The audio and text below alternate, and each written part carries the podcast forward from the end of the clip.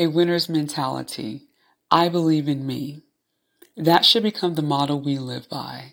When others can't see it, we must maintain an internal confidence that is unshaken. One of the best ways to nurture a winning mindset is knowing you are not alone.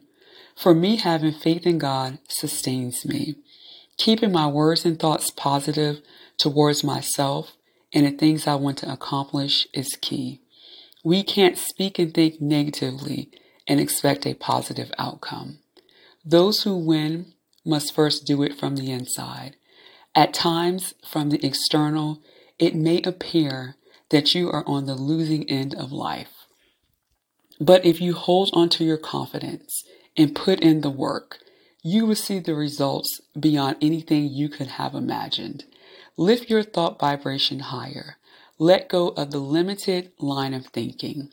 As I began seeing myself differently, I noticed things in my life beginning to change. I was open to the new ideas that began filling my conscious mind. When we think like a winner, we understand that belief does not equate to knowing all the answers or having it all worked out.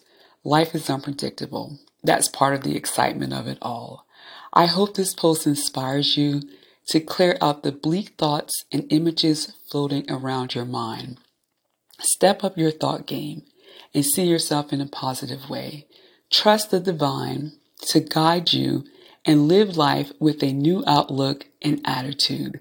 Never forget, we are unstuck and we are free. Thank you for tuning into the podcast today. I hope something has been said to encourage you. Please feel free to share this episode with a friend and follow us on Instagram.